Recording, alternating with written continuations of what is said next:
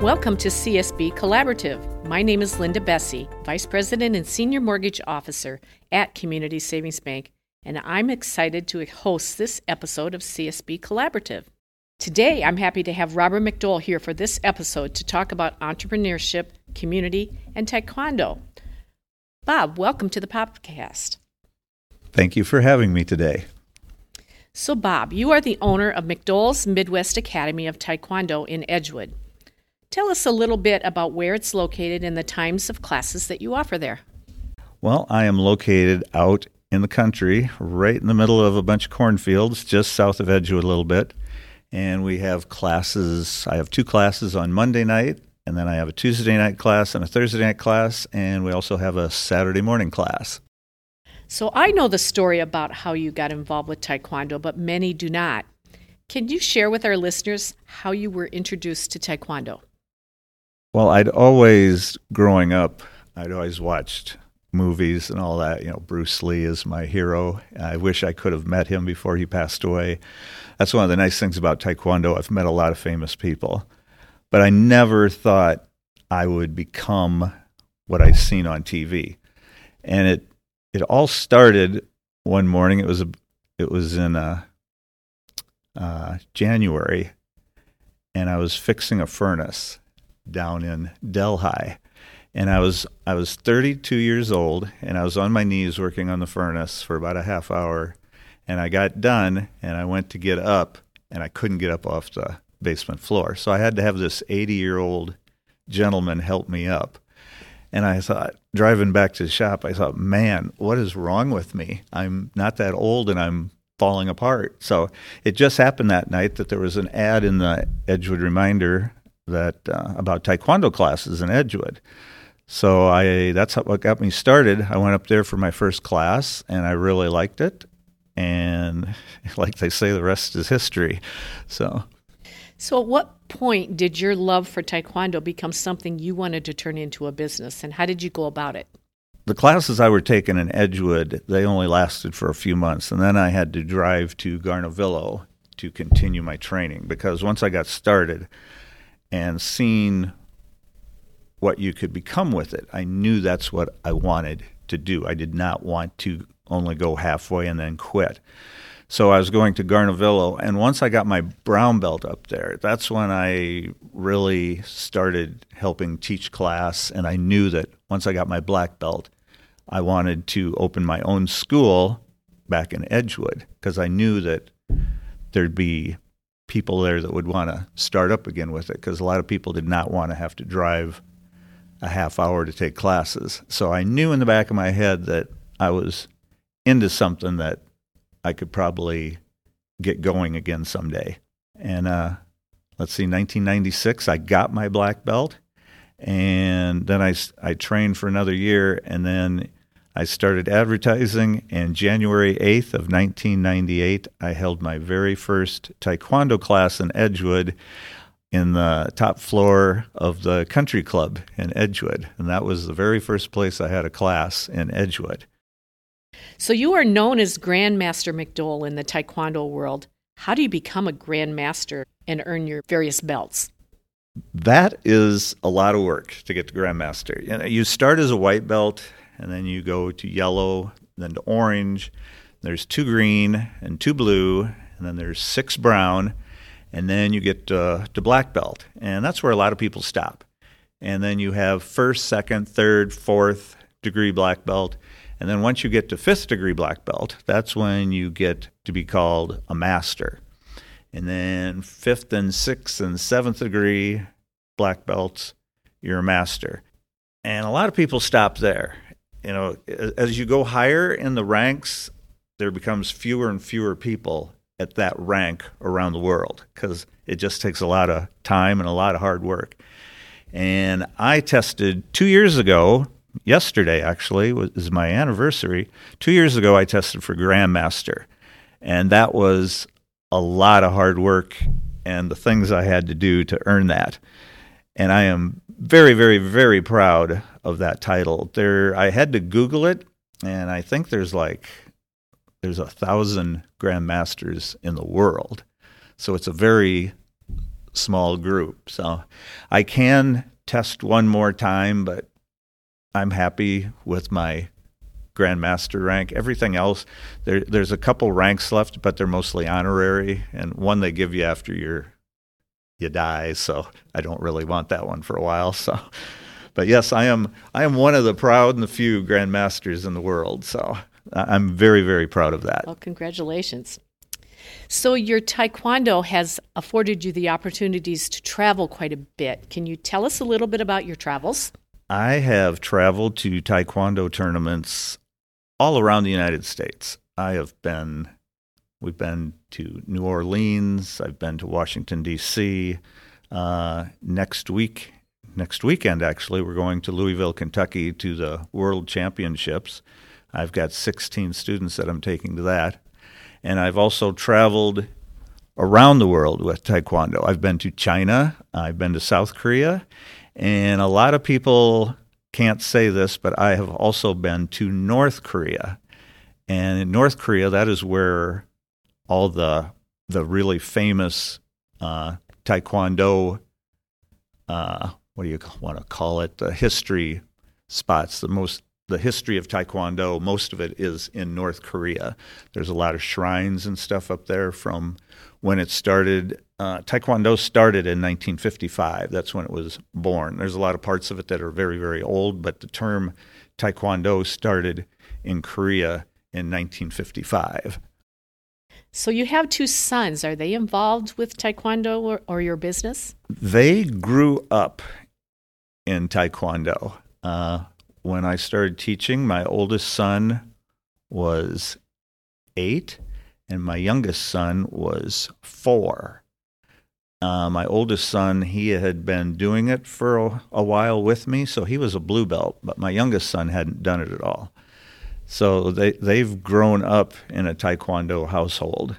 And like my youngest son, I, I'd take him to class just to babysit and I put a uniform on him when he was just a little little guy, and I stuck him in the back.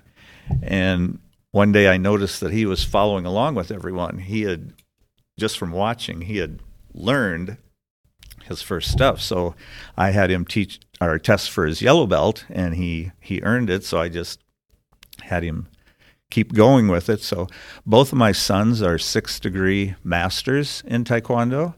And now they each have two boys. So I have four grandsons and my oldest one has started doing taekwondo classes down in uh, Iowa City, and the other three aren't old enough yet. But that I, I I hope and pray I live long enough to see all four of them get a black belt someday because I've already told my sons. I said that's that's a requirement. That's that's part of their family history now. So we need to keep it going into the future. So let's talk a little bit about community. How has the community of Edgewood supported your business throughout the years?